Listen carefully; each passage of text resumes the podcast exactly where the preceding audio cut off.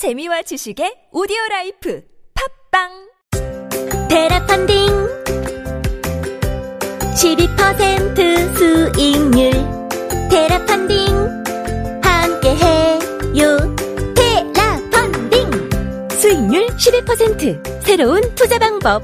예적금 이자는 너무 낮아. 12% 수익률 테라 펀딩. 한 달마다 도착하는 남다른 이자 수익. 만 원으로 할 수 있는 부동산 투자 네이버에서 테라 펀딩을 검색하세요.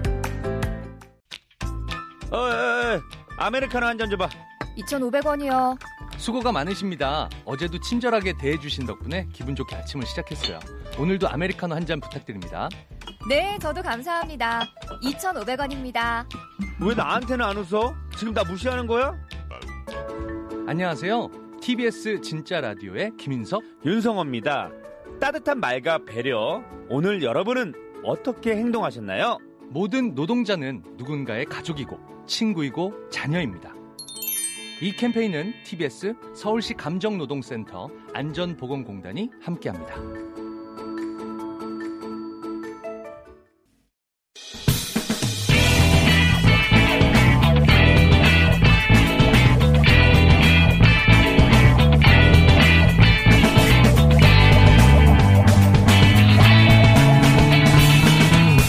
김어준의 뉴스 공장.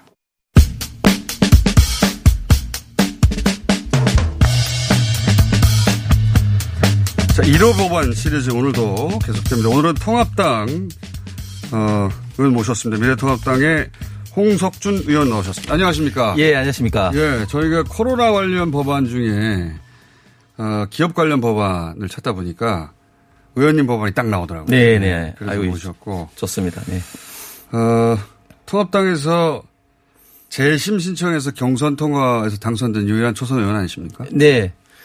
어, 재심을 이제 제가 신청을 이제 단수에서 이제 경선으로 이제 바뀐 케이스인데 네. 뭐제 말고도 정확히는 뭐 인천에 민경우 의원이 있습니다만 아쉽게 본선이 떨어져서 결론적으로는 뭐제 혼자 됐다고 네. 볼수 있겠습니다. 더구나 어쨌든 미경 의원은 초선이 아니었고 예. 의원님은 어, 이걸 굳이 얘기하는 이유는 이제 재심 신청해가지고 경선 통과해서 당선되는 사례가 극히 드문 네. 데다가 예. 초선은 거의 없는데 네.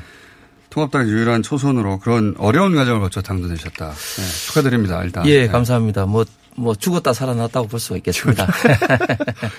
예, 정치 현장에서 거의 안 벌어진 일인데. 네. 자, 어렵게 그 관문을 통과하고, 어, 당선이 되신 초선이시고, 그리고 1호 법안으로 코로나 관련 법안 이죠. 예. 그 중에서 기업 관련 법안을 내셨습니다. 자, 이 법안 좀 설명해 주십시오. 조세특례 제한법 개정안, 상속세 및 증여세법 개정안, 1호 법안으로 정하신 이유하고 내용을 좀 설명해 주십시오. 네. 어, 말씀하신 것처럼 지금 코로나 전국으로 지금 굉장히 그 경제가 어렵습니다. 네. 어, 특히 소상공인을 중심으로 중소기업을 중심으로 어려- 어려운데 네. 그래서 지금 현재 정부는 어, 재정 확대 정책으로 이 난국을 좀 타개하려고 합니다. 그러나 결국 경제는 기업이 이끌어 가야 됩니다. 어, 기업이 이끌어 가는 데 있어서 가장 어, 중요한 것은 기업인이 이익 창출 가능성과 예측 가능성을 이제 어, 보게 됩니다. 돈을 벌려야 되죠. 그렇습니다. 예. 예측 이제 경영의 예측 가능성인데 결국 예측 가능성이 가장 중요한 것은 어떻게 이제 승계가 이제 원활하게 이루어지느냐 이런 어떤 미래의 어떤 청사진 그림을 아, 그려야 되는데 예측 가능성 중에 기업 승계 부분에 그렇습니다. 주목하신 겁니다. 네, 그러니까 네. 뭐 창업주가 예를 들어서 노년이 돼서 승계할 때 발생하는 문제. 네 네. 어, 그 기업을 경영할 때 가장 두 가지 critical point 중요한 점을 꼽으라면 첫 번째가 창업 시점. 예. 그 다음에 두 번째가 창업주에서 다시 승계하는 시점. 이 두 가지를 이제 꼽게 됩니다. 예. 그런데 지금 현재 우리나라 지금 중소기업 중앙회 이제 자료에 따르면은 지금 60대 이상이 30% 가까이 되고 50대 이상이 40% 이상이 됩니다. 그래서 70% 이상이 다 승계를 고민을 하거나 승계되지 않으면 폐업하게 되는 이러한 시점에서 기업의 어떤 경영의 어떤 예측 가능성을 높여서 결국은 어떤 기업의 어떤 투자를 더 촉진하고 고용을 촉진하기 위해서는 이러한 점에 대해서 어, 정부가 국회에 나서서 적극적으로 기업의 어떤 예측 가능성을 좀 높여줘야 되겠다. 이러한 좀 문제 의식에서 어, 제1호 법안으로 이 두 가지 법안을 이제 들게 나오게 되었습니다. 그러니까 지금 말씀 들으면 지금 어, 창업한 사람들 그 기업 어, CEO들 예, 들이 대체로 70%가 50대 이상이다. 그렇습니다. 노년층이고 승계 문제를 생각하지 않을 수 없는데 그렇습니다. 네. 이게 자연스럽게 돼야 기업이 연속성을 가지는데 그렇습니다. 네, 네. 그게 지금 현재 세법으로 굉장히 어렵다. 그렇습니다. 네. 그러면서 그 거기까지는 무슨 말인지 알겠는데 승계가 안 되면 폐업을 한다는 건 무슨 얘기입니까? 그러니까 이제 승계가 이제 기업을 이제 경영하는 입장에서는 이제 이제 승계가 안 되게 되면 이제 그 갖고 있는 이제 그 옵션은 기업을 이제 매각을 한다든지 예. 아니면 이제 뭐 폐업을 한다든지 이런 이제 옵션이 이제 있는 거죠. 이게 세제 때문에 승계가 승계가 안 돼서 폐업할 정도로 세제가 빡빡합니까? 예, 굉장히 빡빡하죠. 예를 설명 들면 좀 해주시죠. 예. 지금 예를 들면 이제 상속세는 우리나라 최고 상속세율은 이제 50%입니다. 예, 예. 50%인데 어 최대 주주는 소위 말하는 할증 평가라고 해서 예. 최대 세율이 이제 60%까지 이제 되게 예. 됩니다. 그래 되면 결국은 이제 60%의 어떤 그런 어떤 상속 세율을 이제 물어야 된다는 말인데 그 상속 세율을 어, 부가 이제 납부를 하기 위해서는 결국 이제 기업 어 지분을 이제 이제 팔아야 되는데 네. 그 기업 지분이 사실은 뭐 삼성 같은 대기업도 아니고 중소기업 같은 경우는 기업 지분이 사실 매각이 안 되는 경우가 대부분입니다. 네, IPO 안 했다. 그렇죠. 네. IPO도 물론이고 또 이제 IPO 했다 그러도 그렇지만 그러니까 결론은 어떻게 되느냐. 결국은 그 상속세를 이제 납부를 이제 못하게 되면 결국은 이제 폐업의 어떤 절차를 생각하는 기업들이 굉장히 많죠. 그런데 그 제가 정확하게 수치는 모르겠는데 어뭐 이세라고 하죠. 네네네. 피상속인. 이 그 회사 중소기업을 뭐 경영 수업을 한다든가 아버지를 따라서 네네. 회사에 어 근무하게 되면 세제 혜택이 있지 않나요 원래? 그렇습니다. 지금 현재도 이미? 예 이미 이제 2007년도 이후로 예. 이런 어떤 제도를 어, 마련하고 있습니다. 그런데 그게 이제 어 지금 현재 그 건수를 보면은 예. 그 하- 이용하는 건수가 굉장히 좀 미비합니다. 지금 어 국회 입법조사처의 이제 자료에 이제 의거하면 예. 어, 이 제도가 우리나라 현재도 이제 있습니다만은 어, 제도가 들어온 2008년도 이후로 건수를 보면은 2018년도에는 51건, 2012년도에 58건 해서 겨우 이제 뭐 50건 뭐 내외의 어떤 그런 건수가 뭐 예를 있습니다. 들면 좀 쉽게 얘기하면 아들이 그 회사에 계속 어, 기업 승계를 위해서 어, 경영 수업을 받고 회사에 근무했으면 세제 혜택이 기업의 연속성을 위해서 있는데 그 제도를 왜 이용 안 하는 겁니까? 그 제도가 결국은 굉장히 이제 요건이 예. 요건이 굉장히 이제 빡빡하다는 결론이죠. 어떻게 요건이 정해? 이제 지금 현재 이제 요건은 이제 경영 수업을 최소한 이제 그 10년 이상을 한 어떤 그 CEO였던 50% 이상의 주- 지분을 갖고 있는 사람이어야 되고 그다음에 또 어 그 업종을 지금 현재 있는 업종을 이제 유지를 계속 해야 됩니다. 음. 이제 종업원도 유지를 해야 되고 이제 여기서 이제 문제가 발생하게 되는 건데 업종이 지금 잘 아시는 것처럼 뭐 4차 산업혁명 시대라고 이야기도 하지만 그 이전부터 계속해서 기업의 어떤 어그 그 계속 생존을 위해서는 계속해서 변신이 이제 이루어져야 그 아버지 되는데 때 했던 주사업을 그렇습니다. 예. 아들은 변화시킬 수 있어야 되는데 네. 그 변화의 폭이 너무 없다. 변화의 폭이 없죠. 그러니까 지금 수십 년 전에 했던 그 아버지 그 업종을 계속해서 이제 해야 된다는 거죠. 그래 되면 굉장히 그런 어떤 업종을 유지하기가 사실상 어렵죠. 그건 일리가 있, 습니다 네. 그리, 네. 그런데 어, 아들이 그 승계를 받으면서 세제 혜택을 받으려면 그 회사에 일정 정도 이상 근무해야 된다는 건 말이 되는 거잖아요. 네, 말이 되는 거죠. 그래서 네.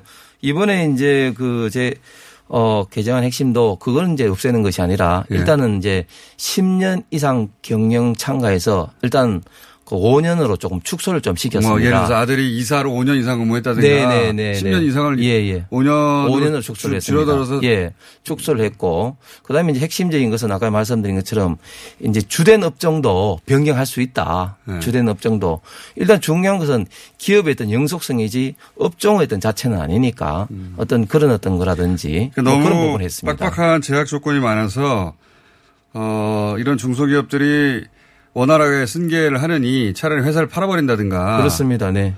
그 세금을 내니 문을 닫아버리겠다고 네, 하는 중소기업 어, 경영자들이 있다. 네. 그 고충을 헤아려 줘야 된다 이런 말씀이시네요. 네 네. 실질적으로 그래서 나타난 통계가 이 제도가 있음에도 불구하고 활용하는 건수가 어, 불과 1년에 뭐 수십 건밖에 안 된다. 이 말은 곧 사실상 이제 제도의 어떤 효과성에 대해서 다시 우리가 검토를 해보고 활성화를 좀 해야지 어, 되지 않나. 그리고 시점이 굉장히 지금 어, 이런 어떤 코로나 전국으로 인해서 지금 경제를 활성화하는 데 있어서도 지금 현재 굉장히 중요하지 않나 생각합니다.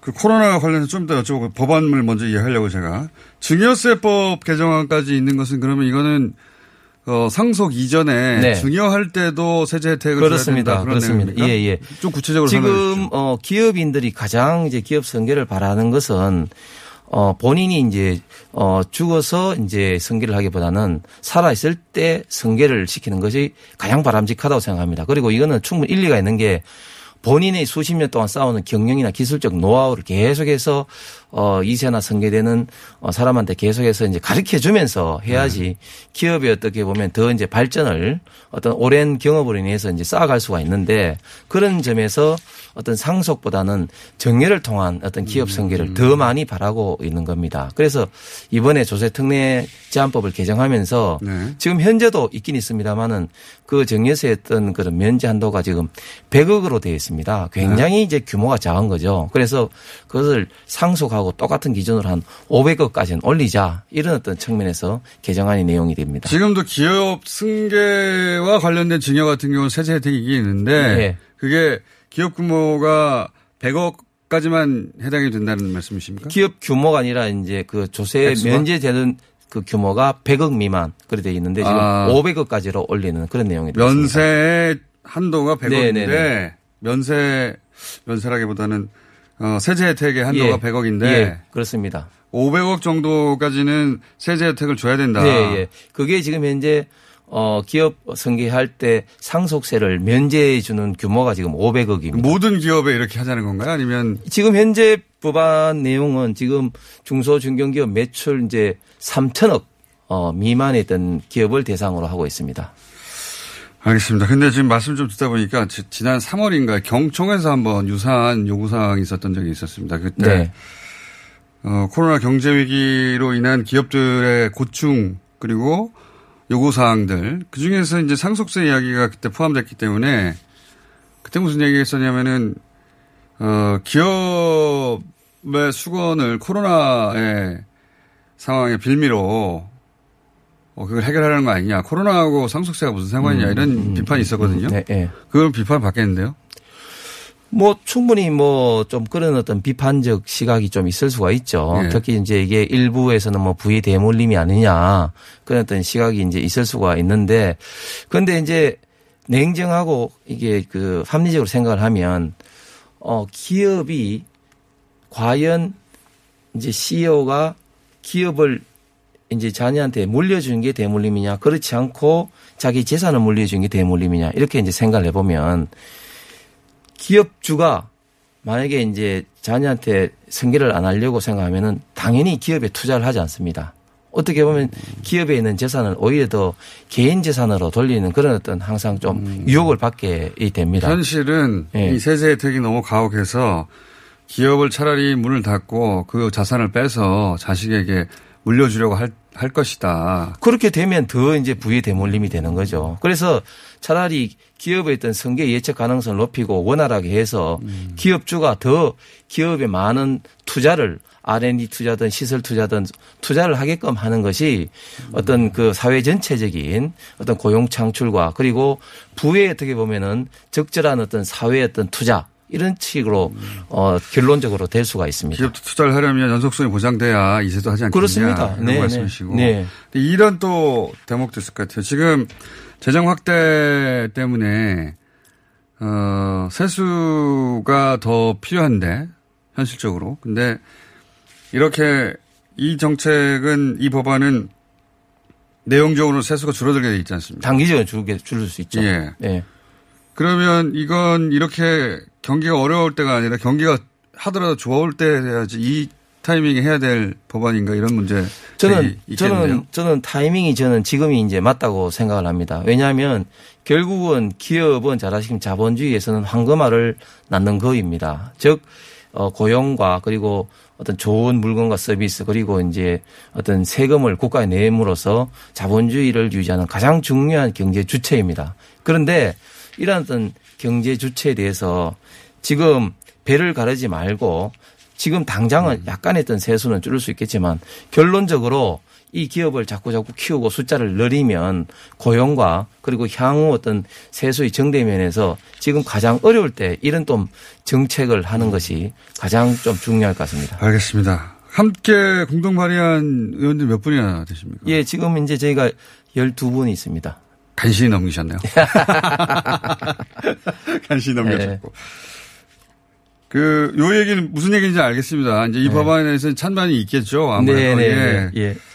지금 그, 어, 이건 그러면 어떤 상임위에서 다루게 됩니까? 예. 어, 이거는 이제 일단은 그 직접적으로는 이제 세법이기 때문에 예. 어, 기재위에서 아마도 다뤄질 예, 것 예. 다루게 됩니다. 알겠습니다.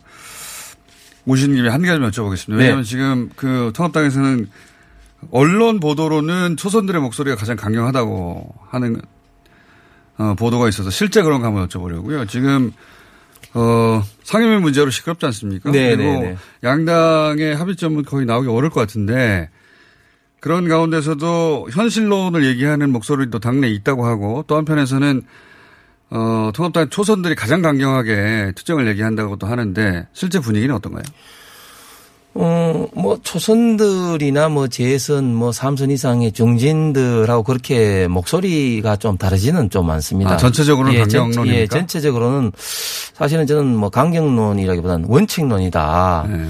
이게 육공화국 이래로 30몇 년 동안에 어, 가장 중요한 어떤 합의였는데 네.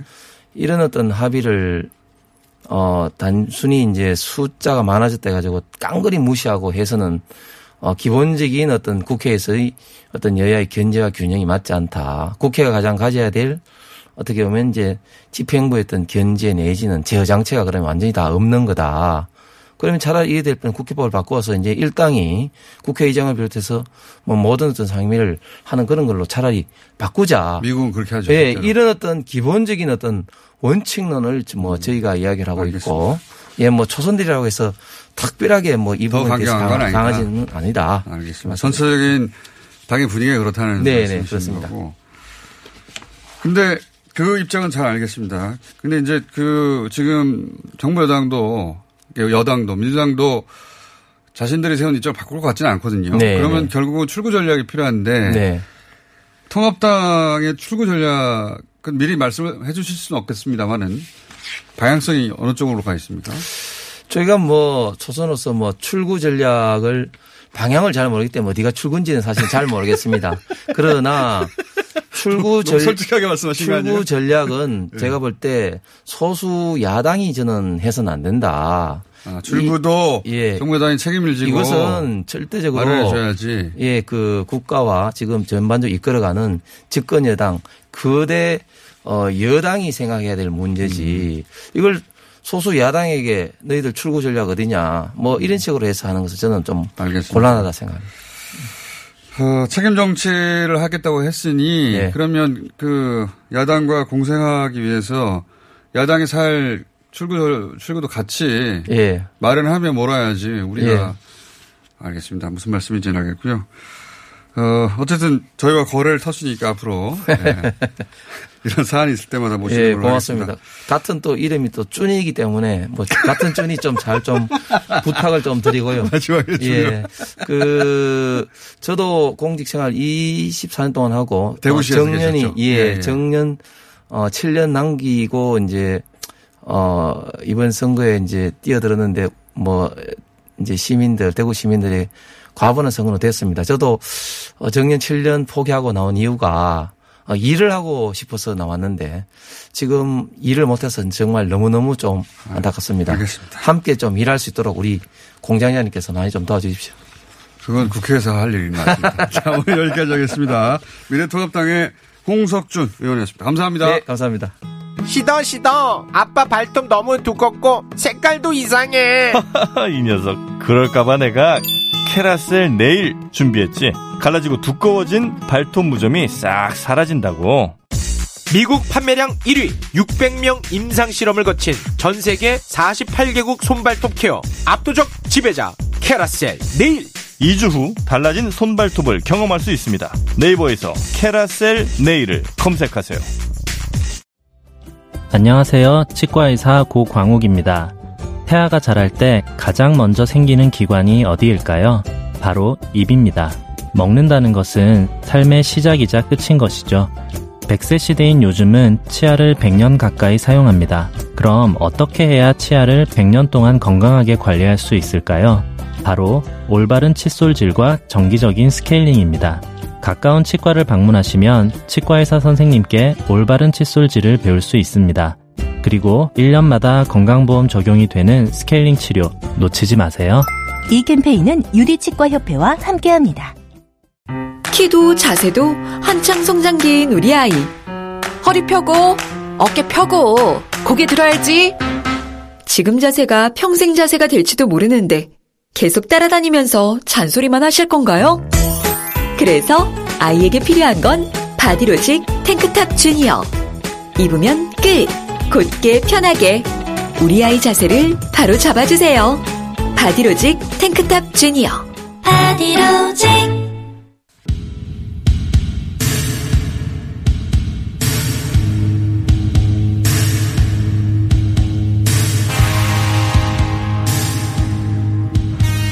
자, 코로나 시대 지속 가능한 집콕을 위해서 마련한 저희 시간입니다. 어, 영화 시간인데, 지난번에 저희가 배, 아, 감독을 직접 모셨습니다. 근데 오늘은 배우 겸 감독을 모시는 초유의 시간을 마련했습니다. 어, 첫 입봉작이라고 합니다. 사라진 시간을, 어, 감독하신 정진영 배우 및 감독님 모셨습니다. 안녕하십니까? 네, 안녕하세요. 네, 반갑습니다. 반갑습니다. 어, 이럴 때 보통 저도 평소에 편, 팬이라고 해야 되는데 꼭 팬은 아니었습니다. 괜찮습니다. 그리고 두 분 윤, 윤성은 영화평론가 나오셨고. 안녕하십니까. 네, 최강희 영화평론가 나오셨고. 예, 안녕하세요. 자, 직접 감독을 하신 거죠, 그죠? 예. 제가 출연은 안 합니다. 아, 안 해요? 예. 어, 보통 감독도 하고 출연도 하는 경우도 많잖아요. 아니, 제가 처음 하는 일인데 그 연기까지 할 여력이 없었어요. 사라진 시간이란 네. 영화입니다. 어, 이 영화를 두고 얘기를 하면서 동시에 이 두 평론가는 배우가 감독을 해서 망한 영화들. 망한 영화들 시리즈.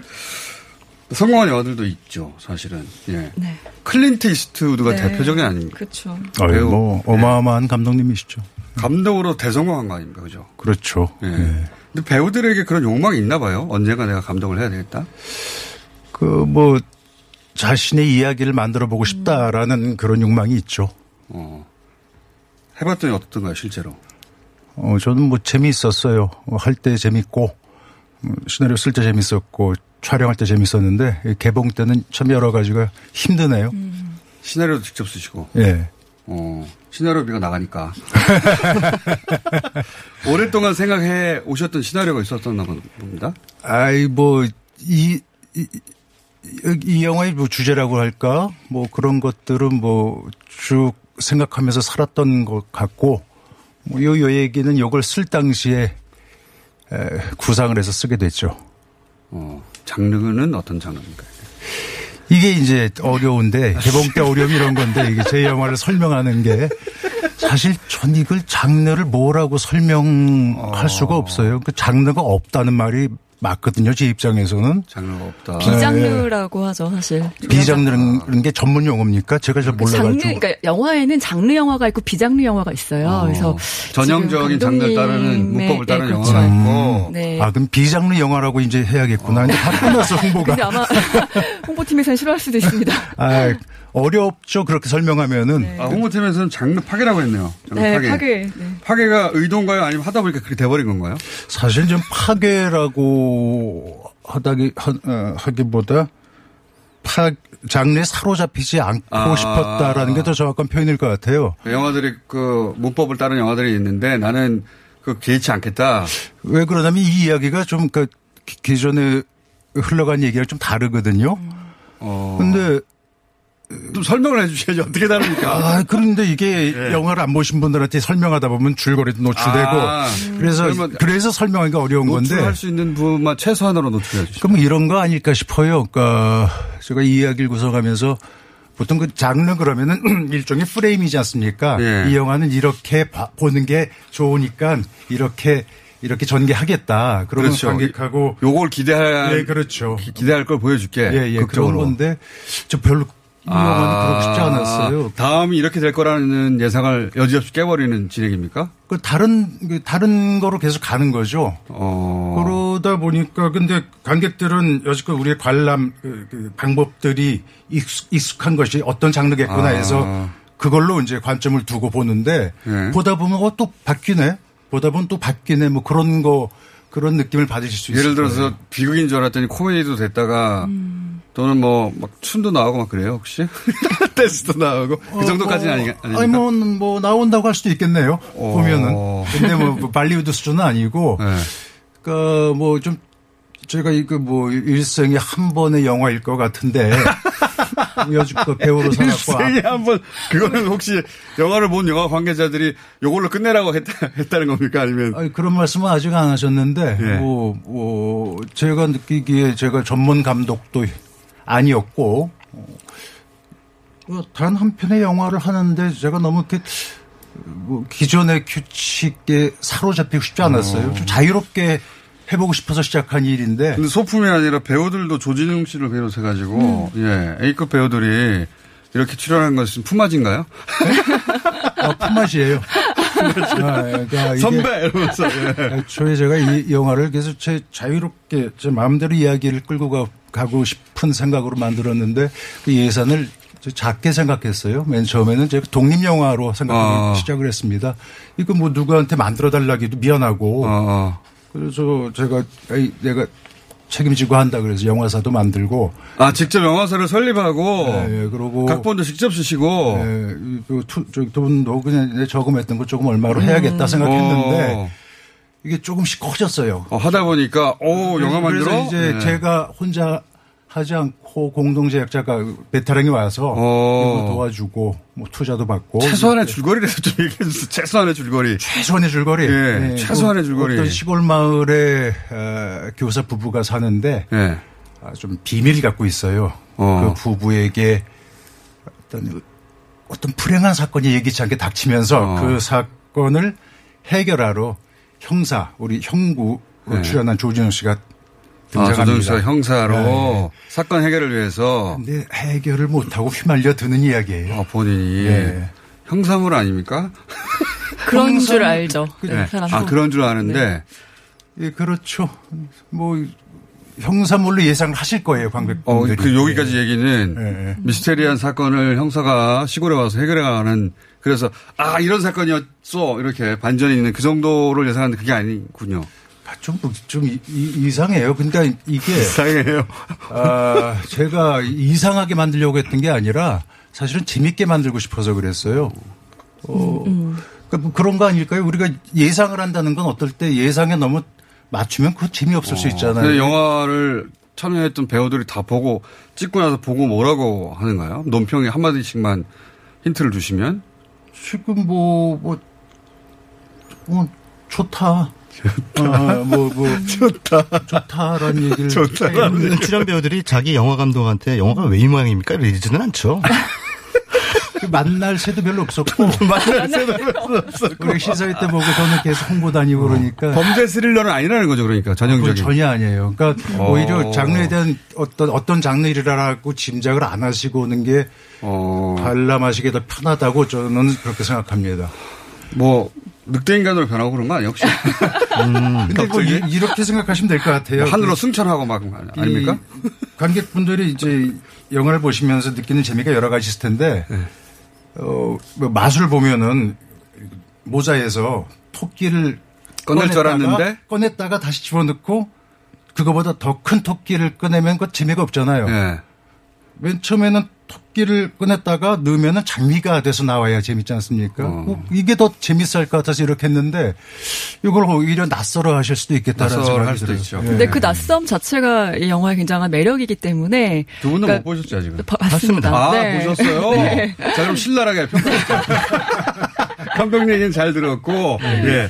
감독님이, 어, 기대했고 의도했던 그런, 뭐랄까, 장르를 파괴하며 예상을 깨고 영화가, 음. 어, 이거 왜 이래? 생경하고 이렇게 흘러갑니까? 어, 일단은 배우 출신 감독님들의 영화를 볼 때 저는 네. 두 가지인 것 같아요. 하나는 어 그냥 연기를 계속 열심히 하셨으면 좋겠다라는 생각이 들 때가 있고 그리고 이제 어떻게 다, 다음 작품이 궁금하다 어, 연출가로서. 네, 네. 근데 저는 어 감독님 작품은 후자 쪽이었습니다. 네, 앞에 계시니 정말요? 네, 아니 다음 작품이 궁금하다라고 하는 그 말은 또 중의적이죠. 중의적. 아, 아니 중의적이지 않습니다. 아, 이 저는 작품은 굉장히 클리어하게 모자라지만 아, 닙니다 다음 네, 저는 굉장히 기대하겠다. 긍정적인 의미로 네, 이야기했습니다. 윤석열 선생님은 이제, 네. 아, 다음 작품은 더 좋아지거나 혹은, 야, 기대된다. 새로운 게 나올 것 같다. 네. 최강희 평론가님은 아, 그 저는 그 정진영 감독님이 그러니까 배우 출신이라고 하는 것을 염두에 두지 않고 그냥 봤습니다. 그냥? 예. 예, 그냥 이거는 뭐 그 백그라운드가 중요한 게 아니니까 연출자로서 어떤 당사자를 앞에 놓고, 놓고도 그렇게 말씀하실 수 있는지 볼 거. 아니, 어떤 얘기를 딴데 보고 있을게요. 예, 우리에게 하시나 잔인한 멘트를 많이 하셨는데, 예. 그런 것이 궁금해서 봤는데 예. 이거는 그 정말 천재적인 오. 저 어디? 아, 예. 어디 저기 천재적인. 영화과나 네. 예. 그뭐 한예종이라든가 뭐 영화 아카데미 출신의 예. 신예 감독이 음. 탁 하고 출 몰했다고 얘기를 할 수 있는 그런 의혹을 할 수 있는. 오. 근데 이제 알고 봤더니 이분이 그분이야 이렇게 되는 거죠. 오. 예. 이야, 뭐, 눈여겨 볼 만한 감독, 신예 감독이 하나 나왔어. 예, 그래서 이런 정도의 감각이었다는 그렇습니다. 거죠. 그러니까 이게 오, 영화가 지금 정정 감독님도 설명하셨지만 영화가 이상해요. 이상해요. 네. 근데 이상해요. 이 이상한 게, 네. 어, 이게 그 야심을 가진 그런 신예 감독이 이런 이야기를 펼쳐놨다면 정말 멋진 거죠. 어. 그런 차원에서 보면은. 어. 그러니까 정말 과감하고 실험적이고. 구를 대로 굴러 오셨잖아요, 영화판에서. 근데 그 구를 대로 구른 그 띠, 그 뭐랄까요? 어떻게 보면 그 때가 안 보인다. 때가 안 보여요. 어. 예. 굉장히 신선하더라고요. 그러니까 감독님 배우 연기를 보면은 저는 굉장히 정제 평론가님 실망입니다. 당사자 앞에서도 네.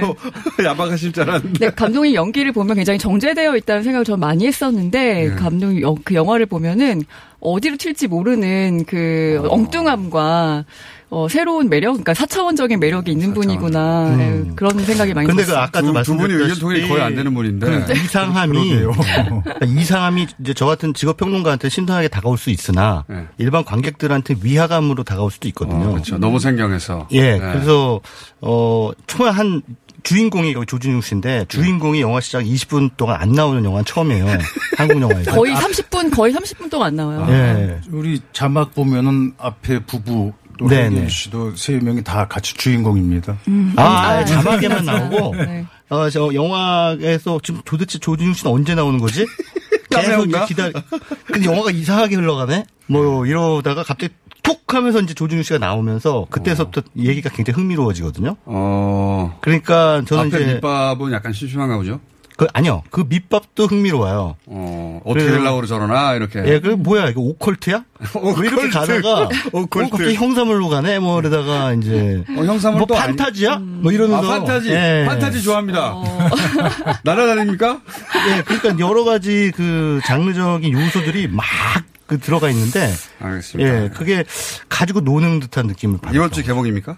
예, 내일 개봉입니다. 예. 근데 시기적으로 굉장히 어려운 시기인데. 네. 그렇죠. 뭐 코로나 시국이니까 예. 이렇게 홍보 다니면서 관객분들한테 54개도 좀 뭐- 뭔가 좀 그- 어. 그렇고 근데 그래도 뭐 저 저런 것도 있지 않습니까? 영화가 안 돼도 코로나 때문이라고 할 수 있는. 그런 것도 있겠네요. 근데 뭐 일단 뭐 관객분들이 안전해야 되는데 극장에서 방역 철저히 하고 마스크 쓰고 불편하시지만 그렇게 보시면은 알-. 그래도 안전망 안에 있지 않을까 생각합니다. 감독님 잠깐만 기다려 주시고요. 두 분이 할 일이 있으니까 배우가 감독이 돼서 망한 영화 세 개만 골라주세요. 아이고야. 아, 배우가 감독이 돼서 망한 영화 이거는 아마 윤소원 평론가가 잘 뽑으실 것 같습니다. 어, 그럴 리가요.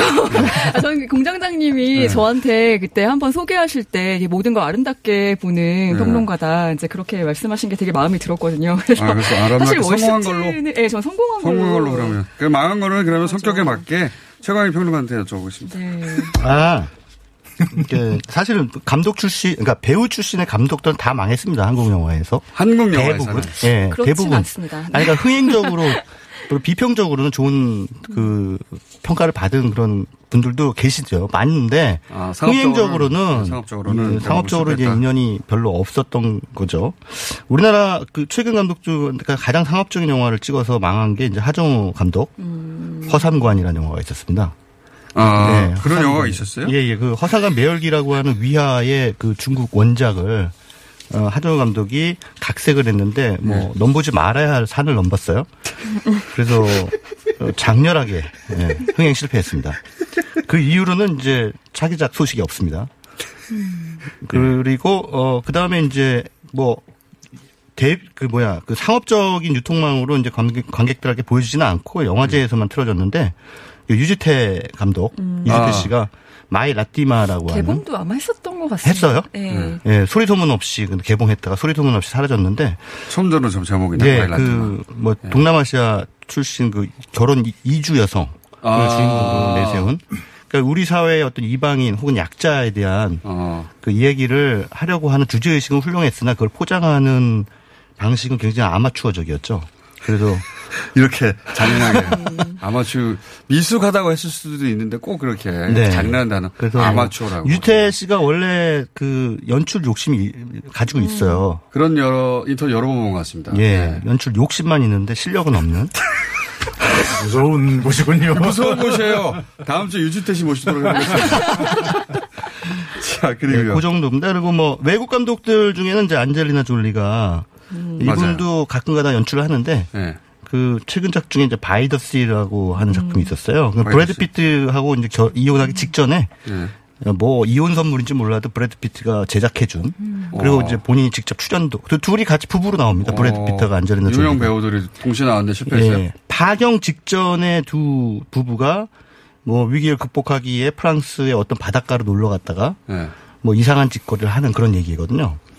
근데 마치 그냥 두 부부의 그 당시 파경 직전의 위기 상황을 그대로 중계하는 듯한 그런 아, 영화였습니다. 그래서 어 당신들 얘기는 그냥 일기장에 써라 이런 수준의 예, 그러니까 둘이 사이가 안 좋은데 억지로 같이 붙여놓으니까 게다가 브래드 피트가 제작, 안젤리나 졸리가 연출이니까 삐걱거리는 부부관계처럼 영화도 삐걱거렸죠. 실제로 그래서 예. 성향도 못했고 평단에 평가도 예, 못 받고 혹평을 받았습니다. 아, 안 하니만 못했던 영화였다.